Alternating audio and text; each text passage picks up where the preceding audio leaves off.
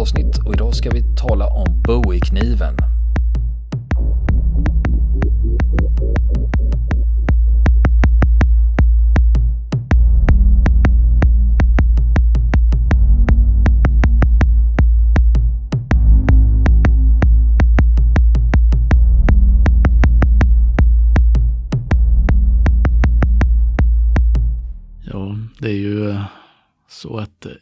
Mina stora musikaliska hjältar har ju gått ur tiden för Lemmy. ett tag sedan. Ja, Lemmy för den delen också, men David Bowie. Mm. Let's Dance var faktiskt den första skivan 82 som jag köpte för egna pengar. Var väl en av, inte en av hans bästa kan man säga, men eh, då tyckte man det var jättebra. Och det fick ju nog arbeta sig bakåt då i hans, hans eh, ja, repertoar då. Scary Monsters och eh, Low och Ziggy Stardust och så vidare. Ja, alla, de flesta, eller alla ska vi inte säga, men de flesta jag pratar med just om David Bowies bortgång, det är ju att alla hade en relation till den artisten och han har betytt otroligt mycket Mm, för väldigt många under väldigt lång period också. precis. Så nu kan man ju tro att vi ska prata om Major Tom då, men eftersom det här är en militärhistorisk podd. Men enda sättet att få in David Bowie. vi, vi, ska, vi ska prata lite grann, göra en, eh, en koppling när det gäller hans efternamn där då naturligtvis då. eh, Och Bowie-kniven. För att det var ju så att han bytte ju, eller skaffade sig ett artistnamn på 60-talet, Bowie då. Eh, Därför att han blev sammanblandad med en annan artist då, David Jones i The Monkees. Och eh, då tog han det här och eh, det tog han efter eh, kniven och upphovsmannen, den så kallade upphovsmannen till kniven i alla fall då, som hette, hette James Bowie eller Jim Bowie som han allmänt kallas då. Vet du varför han valde ett knivrelaterat namn? Nej, det vet jag faktiskt inte. Nej, det var, Vet du? Ja, han, han tänk, det var, hade att göra med Mick Jagger. Jagger. Åh nej, jaha. Det, var, det har ju med liksom, Ja. eh, sågtandat. Ed, ja, eh, precis. och det var därför han ville ha något liknande eller liksom något som låg åt det hållet. Då Mm. Ja. det, blev det Bowie. Ja. Sen har vi The Edge också då som är gitarrist i U2. något, något senare. Ja, mycket knivar, knivassociationer. Vem var Jim Bowie då? Han var en amerikansk pionjär i början av 1800-talet. En sån här så kallad frontierman, alltså eh, det som man talar the frontier, det var odlingsgränsen då, eller den här, den här flytande kolonia, koloniseringsgränsen då i, i Amerika under, eh, under 1800-talet.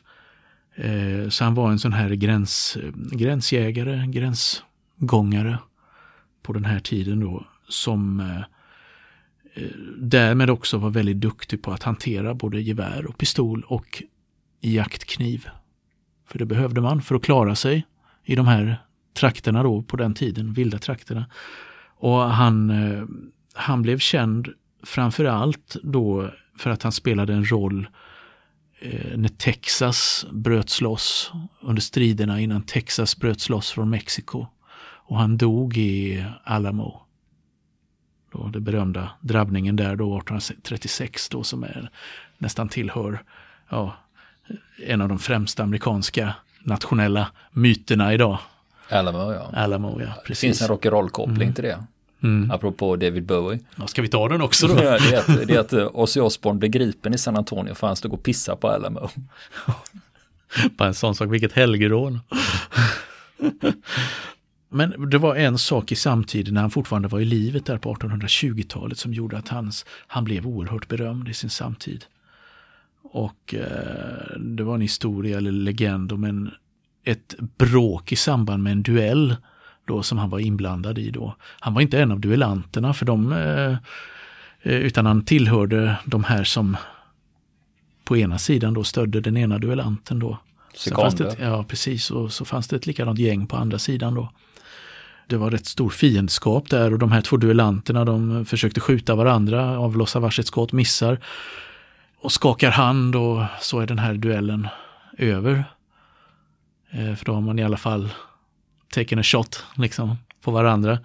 Men sekunderna då, anhängarna då på varje sida, de är inte nöjda med det här utgången då och de är fortfarande jävligt förbannade på varandra.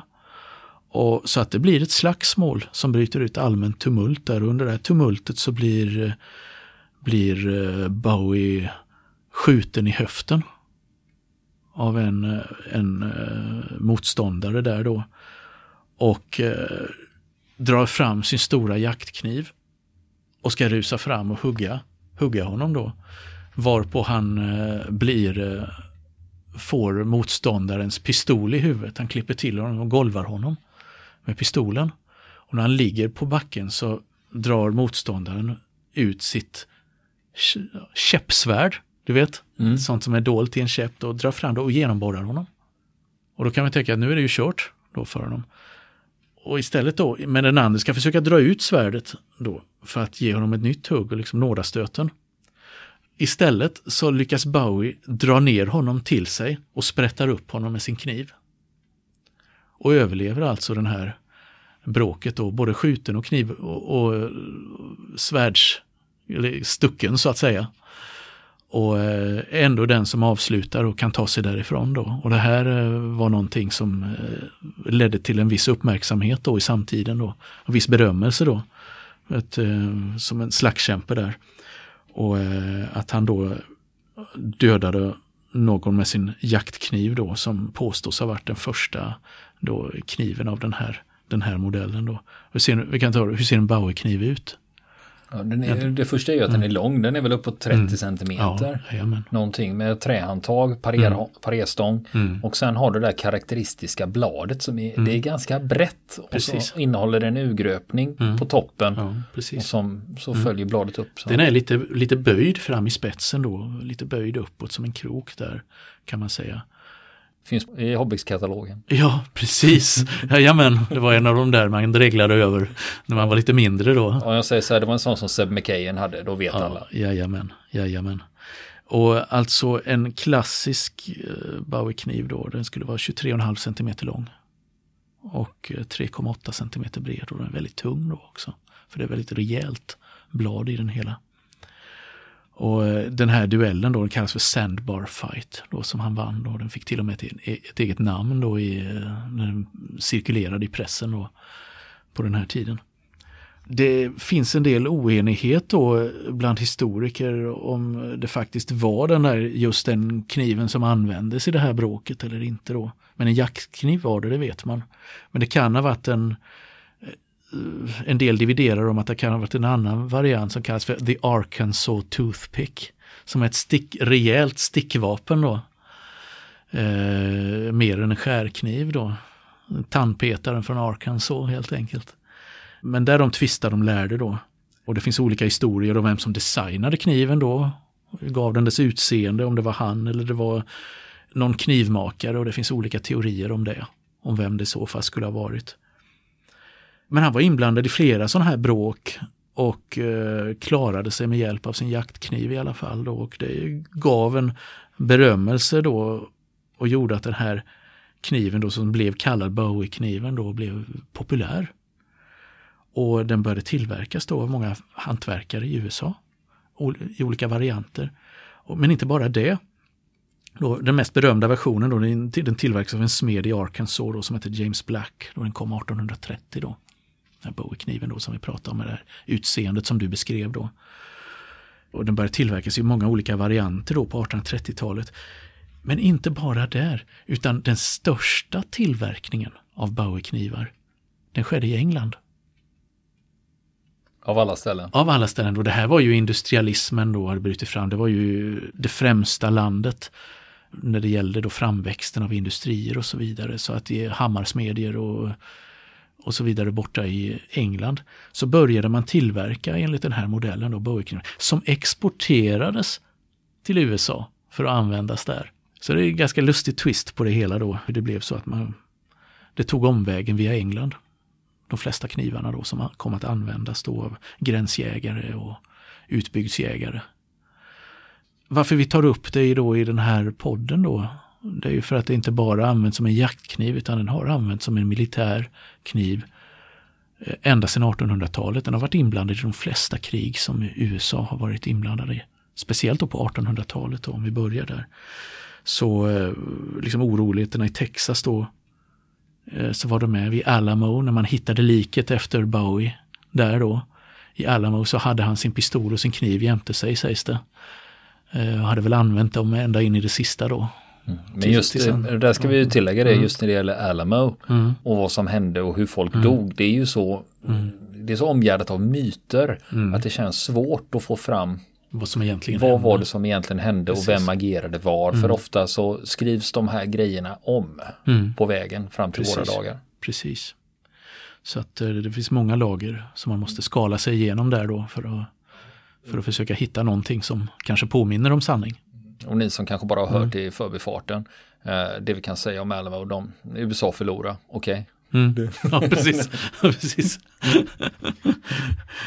och, eh, men Texas blev amerikanskt till slut och då, blev, eh, då har man ändå använt det här då, liksom, att de slogs in i det sista och så vidare. Då ja, och det är just det att man slåss till siste man och alla mm. dog. Och precis. Remember the Alamo. Mm. Ja, precis. Och kanske valet, kanske i själva verket att valet att de skulle slåss in i sista inte låg hos just de här amerikanska upprorsmännen utan det kanske låg hos mexikanerna istället som tvingade dem till att göra det. Att de inte fick någon annan utväg. Men det kan vi tvista om i ett annat program kanske. Mexikanska kriget användes den i då av eh, amerikanska soldater. Guldruscher naturligtvis i Kalifornien och amerikanska inbördeskriget var den populär på bägge sidor, både nord och sydsidan i början av kriget så var det många som gick runt med Bowie-knivar. Och i indiankrigen senare under 1800-talet så, så var den också, användes den. En som använde det här var John Brown. Ni vet han man, man sjunger om. Uh, glory, glory, uh, John Browns body lies a mouldering in this grave. John... Har inte hört den? Nej, det var en, det, det var en av de kändaste hört, men... visorna på nordsidan uh, under eh, amerikanska inbördeskriget. John Brown var en abolitionist, alltså var en av de som ville avveckla slaveriet då. Han var ganska militant av sig och eh, gjorde en räd till ett eh, ställe som heter Harpers Ferry då, som låg på eh, sydsidan då. Där man skulle beväpna sig då, för där låg det stora militära förråd och det gick åt skogen. Och han blev hängd då efter detta. Och den som tog hans Bowie-kniv då som han hade, det var en av eh, sydsidans mest berömda kavallerigeneraler under, senare under inbördeskriget, då, Jeb Stuart. Sen så finns det också en historia om Lincolns mördare, John Wilkes Booth. Att han tappade en Bowie-kniv när han flydde från mordplatsen teatern. där. Precis, från teatern där.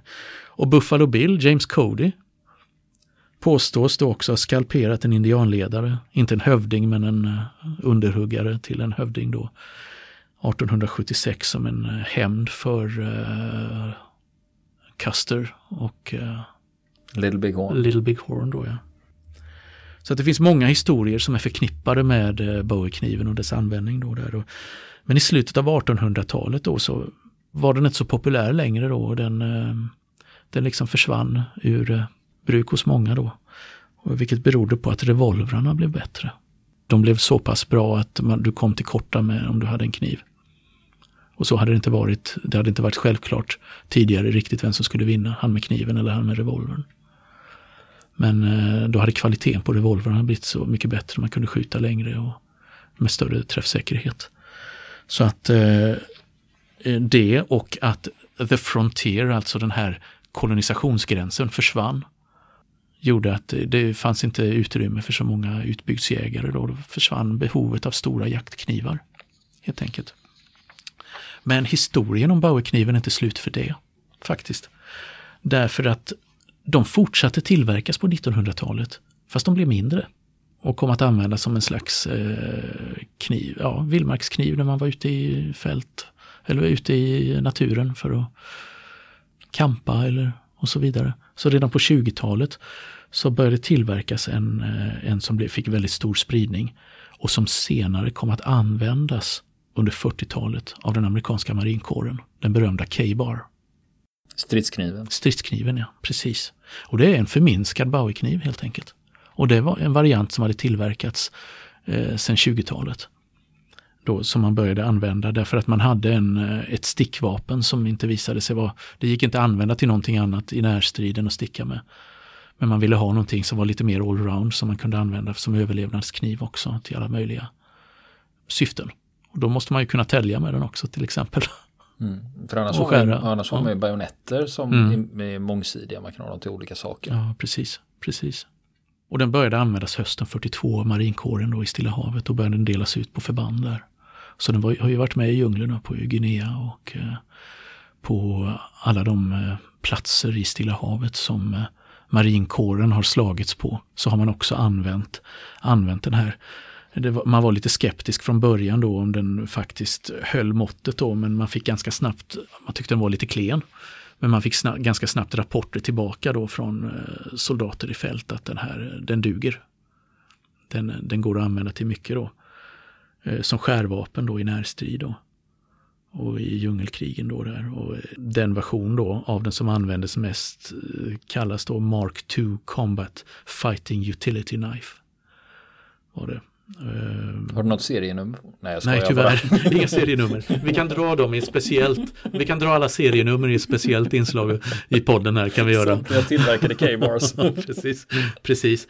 Och, och det där, den blev så pass populär att uh, den har använts inom US Navy och av marinkåren i alla år och även av armén. Senare kommit till då i nya varianter hela tiden under efterkrigstiden då och använts fram till i våra dagar. US Air Force hade, en, hade den som överlevnadskniv från 60-talet då. För piloterna? Mm, för piloterna då. Då hade den en sågtandad rygg. På den här. Då hade man infört då. Och vad var sågtandningen till för, vet du? Det kan man väl ha till allt möjligt. Eh, mm. Den Men, hade ett specifikt syfte. Det, skulle det kunna vara att skära av någon rem eller? Det var för att kunna ta, såga sig igenom huven på planet om du hade liksom störtat och eh, fortfarande inte lyckats hoppa. Om du nödlandat exempelvis så skulle du kunna såga dig igenom huven. På plexiglashuven. Det var den tänkt för. Och den här, under Vietnamkriget så delades den versionen också ut till helikopterpiloter. För att kunna användas i samma syfte där att om du hamnade i ett vrak då som var tillvridet och du inte kom ut så skulle du kunna såga dig igenom plexiglaset. Helt enkelt. Så det var den stora, stora användningen då. Och sen är den ju, förutom detta då, att den har använts då i de flesta konflikter då, som eh, på ett eller annat sätt då, amerikanska sådana, så eh, är den ju, eh, har ju synts i västernfilmerna, många västernfilmer, alla Rambo-filmerna, där finns Bowie-kniven. Mm, fast det där, vi kallar ju mm. den på 80-talet kallar vi det för Rambo-kniv. Ja, just det. Det var Precis. ju den första eh, när han har sin överlevnadskniv där Exakt. med grejer. Det såldes ja. ju på Hobbex. Och... Ja, ja, men billiga versioner med ja. fiskekrokar och allt möjligt mm. och inne men, i Men har de någon eh, bäring på verkligheten? Mm. Crocodile Dundee får vi inte glömma. Han ja. hade också en Bowie-kniv. Just det. Ja, och det är väl den som är mest trogen originalet, den som Crocodile Dundee hade, för den är jäkligt stor. Men eh, om vi går tillbaka till Rambo-kniven, mm. hade den någon bäring på verkligheten? Eh, Rambo tillhörde något specialförband. Mm. Fanns det den typen av överlevnadsknivar med massa grejer i handtaget och sånt? Mm. Eller är det ett eh, jippo mm. från Hollywood? Du, det är en, jag blir dig svaret skyldig faktiskt. Mm. Blir jag, jag är faktiskt lite osäker på hur det såg ut i Special Forces där. Med de delarna, men det får vi ta reda på helt enkelt. Det får, får vi göra. Det är ja, googla så vi återkommer, nej visst, en googling. Det, ja. Ingenting är längre bort än en googling. Mm. Men hur är det då med de här gamla Bowie-knivarna då från 1800-talet, de som var med på den tiden? De är det samlarvärde på idag. Och jag läste en sån här siffra från 90-talet.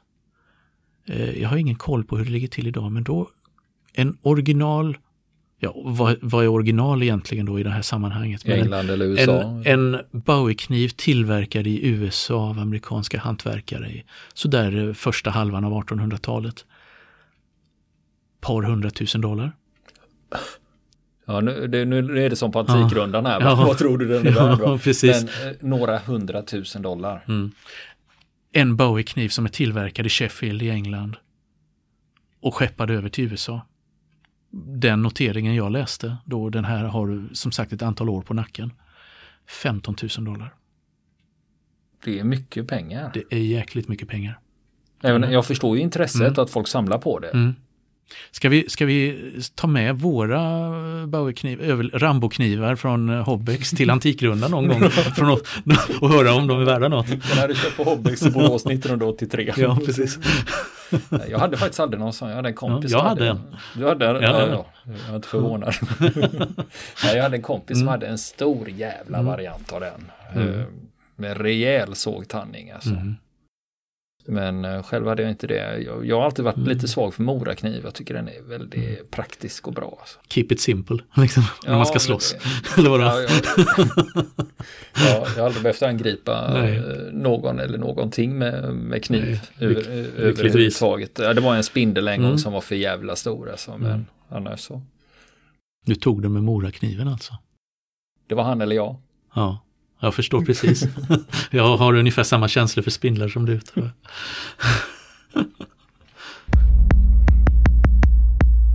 Just det, det var ju så att vi fick en bunt tidningar från redaktionen på Militär Historia som vi kunde lotta ut bland våra lyssnare. Och eh, där har vi dragit eh, fem vinnare som har mejlat in till oss. Och de som får hem varsin tidning i brevlådan det är Sam Berts, Stockholm, Karl-Henrik Wallin, Nyköping, Erik Dalfjord, Väster Färnebo, Håkan Frisk i Farsta och Dennis Johansson i Kungälv. Grattis till er och det kommer, mm. det kommer i posten så ja. småningom. Ja, och då har vi fått fältpost i fronten och det är Mats som vill skicka lite filmtips till oss. Det finns en tysk film som heter Rommel som är från 2012. Mm, den har jag sett. Den har Niklas sett. Vad tycker mm. Niklas om den då? Om den tycker Niklas. Du gillar Mycket. den? Ja. ja, det gör jag. Okay. Den är faktiskt väldigt bra. Den ska, ja, vi kan ju prata om den nu faktiskt. Jag kommer, även om jag inte kommer ihåg eh, vem som är regissör och så eh, på rak arm. För vi kan ju ta det i ett mer organiserat filmtips längre fram. Men, eh, men eh, den är faktiskt eh, mycket sevärd för den handlar om Erwin Rommel. Erwin Rommel och hur det kulminerar när filmen kulminerar kring de här dagarna när det efter 20 juli och kuppen och hur eh, hur eh, han får ett val då att eh, begå självmord eller, eller eh, ställa sig inför domstol öppet som förrädare. Men man får följa honom dessförinnan i Normandie också. Nu berättar ju du slutet. Ja, fan, dog han? Nej men vad fan. Förlåt, spoiler. ja. ja. Men, eh, men om vi tar eh, nej, den är klart sevärd. Mm. Är den. Om vi tar mm. det från början. Var, ja. Eh, började den nere i Nordafrika eller var? Mm, nej, som jag kommer ihåg den så började den i, började den i Normandie. Man får följa honom under invasionen i Normandie. Och han var ju ansvarig för Atlantvallen. Hur han, hur han kom, precis, och hur han kommer i kontakt med motståndsrörelsen eh, sammansvärjningen mot Hitler också. Och eh, hans, man försöker ge ett porträtt av honom där i fullformat hur, hur han kan ha varit, hans ambivalenta hållning där. Att han in, inte ställer upp helhjärtat då utan eh, är beredd att ge sitt stöd när Adolf är död. Mm, för det var min andra fråga här. Mm. Hur, pass, mm. hur pass inblandad var Rommel? Ja, han kände till det. Och det räckte ju. Ja det gjorde det. Han hade blivit kontaktad av en eh, överste löjtnant från en militärstab i, i Paris som var inblandad i, i sammansvärjningen och den ville höra hur han ställde sig. Och eh, ja, det räckte. Gjorde det när eh, detta kom fram sen. Men eh, när jag har tänkt efter lite mer och fått ordning på tankarna, för nu blev det här ganska spontant, så tar vi det som ett filmtips. Mm. Mm. Och det är, men, men ni behöver inte vänta på det här filmtipset utan jag kan rekommendera den redan nu. Ja, och den är från Tyskland mm. och uh, filmen heter Rommel och den är från 2012. Mm. Och alla talar tyska. ja, det är, faktiskt, det är faktiskt en kvalitetsgarant skulle vilja säga. Ja. Och Mats har även tipsat om andra filmer. Eh, finsk film som heter Raja 1918. Det betyder gränsen 1918. Och det handlar mm. om det finska inbördeskriget. Mm. Och det är ingenting jag känner Nej, igen. Inte som jag känner igen heller. Nej. Undrar om den finns med svensk textning för att mm. Då vill vi gärna se den. Ja, jag får hålla ett öga mm. efter den. I, och så hade den även en efterlysning om den norska serien Kampen om tungvattnet. Har ni hört något om den? Kommer i SVT eller var man kan se den? Och det här spelas ju in eh, innan den har haft premiär på SVT. Mm. Eh, och eh, den började visas där 17 januari klockan 21 i SVT. Så mm. det det är där man kan se den. Den kommer förhoppningsvis att ligga på SVT Play. Jag vet inte riktigt när det här den här episoden publiceras. Mm. Men det har vi redan gått ut med på vår Facebook-sida. Och mm. det är så att eh, om ni går in på vår Facebook-sida, Fronten Podcast och gillar den, då får ni nyheter från oss när vi tipsar mm. om sevärda tv-serier och filmer och sånt. Så att då behöver man mm. inte mejla oss och fråga utan då mm. får man det levererat. Alltså det är på Facebook då ska vi säga. Det är på Facebook som mm. vi eh, Sök står, till, som står, vi står till handa med den här servicen. Mm. Så det är ett bra tips. Och nu ska jag se, Mats hade även an, en, ytterligare en fråga här i, sitt, i sin fältpost här. Han frågar om i Studio 1 i P1 hänvisades för någon vecka till för någon vecka till undersökningar som visar att innan 1850-talet var gerillakrigföring och motståndsrörelser föga framgångsrika. Medan de i modernare tid blivit svårare att bekämpa sådana organisationer. Vietkong, PKK, IS har han angett som exempel här. Flygbombning gör inte jobbet, det behövs boots on the ground. Har ni några reflektioner över en sådan analys? Ja, ibland räcker inte boots on the ground, vilket Afghanistan och eh, Vietnam visar. Men eh, där en högteknologisk eh, krigsmakt får, på, får stryk av eh, en med mycket lägre teknologi fast med en gerillataktik som gör att han är svåråtkomlig. Så att, eh, men man brukar säga ändå att eh, boots on the ground behöver du i vilket fall som helst om du egentligen ska ha skuggan av att uppnå någonting. Du kan inte du kan eh, till exempel inte få stopp på eh, en militär offensiv enbart genom flyg. Du kan försvåra den men eh, du kan sällan stoppa den helt och hållet. Mm. Men när vi pratar mm. om, när vi nämner gerillakrigföring så tar man ofta fram de så att säga lyckade exemplen. Mm. Där, där, det gått, där gerillan till slut har mm. stått som segrare. Ja, Men det, det, finns ju flera exempel när gerillarörelser faktiskt har kvävts. Och blivit Tam Tamilerna till exempel. Sri Lanka. Sri Lanka ja. Pratar om. Och sen även Bolivia. Mm. Just det. Eh, så det finns sådana exempel också. Gör det. När grillan har ja, kvävts. Ja. Och, eh, Men då har man ju haft boots on the ground. Ja, alltså det är det soldater på marken. Mm. För att du, du, du, kan inte bomba någon till underkastelse på det sättet. Och ska man ta ett exempel på det så kan man ju titta på Storbritannien 1940 och Hitler-Tyskland 43 till 45. Ja, det kunde i och för sig bomba dem så att eh, deras ekonomi rasade samman men det räckte, in, räckte inte för att du behövde en kombination med insatser av marktrupp. Mm. Jag kom på ett annat mm. eh, exempel på griller som har mm. förlorat. Det var ju sandinisterna som tog makten i Nicaragua på 80-talet och sen bekämpades, eller var det 79 kanske till och med? Det var nog 79 tror jag. Ja, sandinisterna fick makten eh, och eh, de bekämpades av en amerikansk stödd gerilla som heter Contras. Mm, just det. Och där gick ju faktiskt sandinisterna segrande mm. ur den striden. Just det. Så det var ytterligare ett exempel på när gerillor har misslyckats. Då. Mm, just det. Så det finns exempel på båda delarna, men det finns studier eh, gjorda i, vid militärakademier och så som just vi visar detta, belägger vetenskapligt att flygbombningar ofta inte räcker. Det här var på tapeten i samband med Balkan i slutet av 90-talet och när USA engagerade sig med flygbombningar mot Serbien och, och så vidare. Att det sällan är tillräckligt. Boots on the ground behövs, är slutsatsen. Ja, ja, ja visst. Och det vet ju alla idag egentligen när det gäller, eh, när det gäller IS exempelvis, även om ingen är tvungen att eh, av västmakterna eh, vill eh, riskera eh, soldater på marken och hamna i omöjliga gisslansituationer när soldater tas till fånga och så vidare. Att för att bekämpa IS så räcker det inte med de här flygbombningarna. Men än så länge försöker man ju med proxy. Mm. Ja, det vill säga att du har, dels har du peshmerga, mm. den kurdiska gerillan mm. och sen har du rebellgrupper. Som man har med ja. stöd eh, mm. av utländska krafter då, där man mm. försöker, uh, det är deras boots on the ground så att ja, säga. Precis. Som man försöker mm. bekämpa IS med. Försvaga ja, besegra, mm. inte självklart. Ja, då får vi anse den fråga besvarad till Mats. Sen har han ytterligare en fråga här, eller mm, en önskemål skulle jag vilja säga. Han säger att han skulle vilja höra något program om Stay Behind och mm. eller liknande organisationer. Ja, visst. Mm. Vi kanske ska bara kortfattat beskriva mm. vad en Stay Behind-organisation är. Mm. Just det. Och det är ju när en militärmakt har, har förlorat ett område. Mm. Att man fortfarande har eh, alltså, personal på plats. Ja, som är någon form av motståndskämpar. Precis. Eller. En, förber en förberedd motståndsrörelse helt enkelt som kan ta vid då när man förlorat området. Mm. och i Sverige hade vi ju också det när, eh, när, när under kalla kriget. Då ingick det i den svenska taktiken. Det vill säga att man hade ofta en eh, primäruppgift som värnpliktig soldat. Och sen när, om du förlorar ditt, till exempel om du hade ett bevakningsobjekt och det gick mm. förlorat, då skulle du gå över till vad man kallar för fördröjningsstrid. Mm var den svenska termen på det här. Och det var, fria kriget också. Just det, fria mm. kriget. Det är det som är stay mm. behind. Det vill säga att du är kvar i området under eh, fast fienden har tagit det och du fortsätter att strida mot fienden. Mm. Ja, just det. Ja.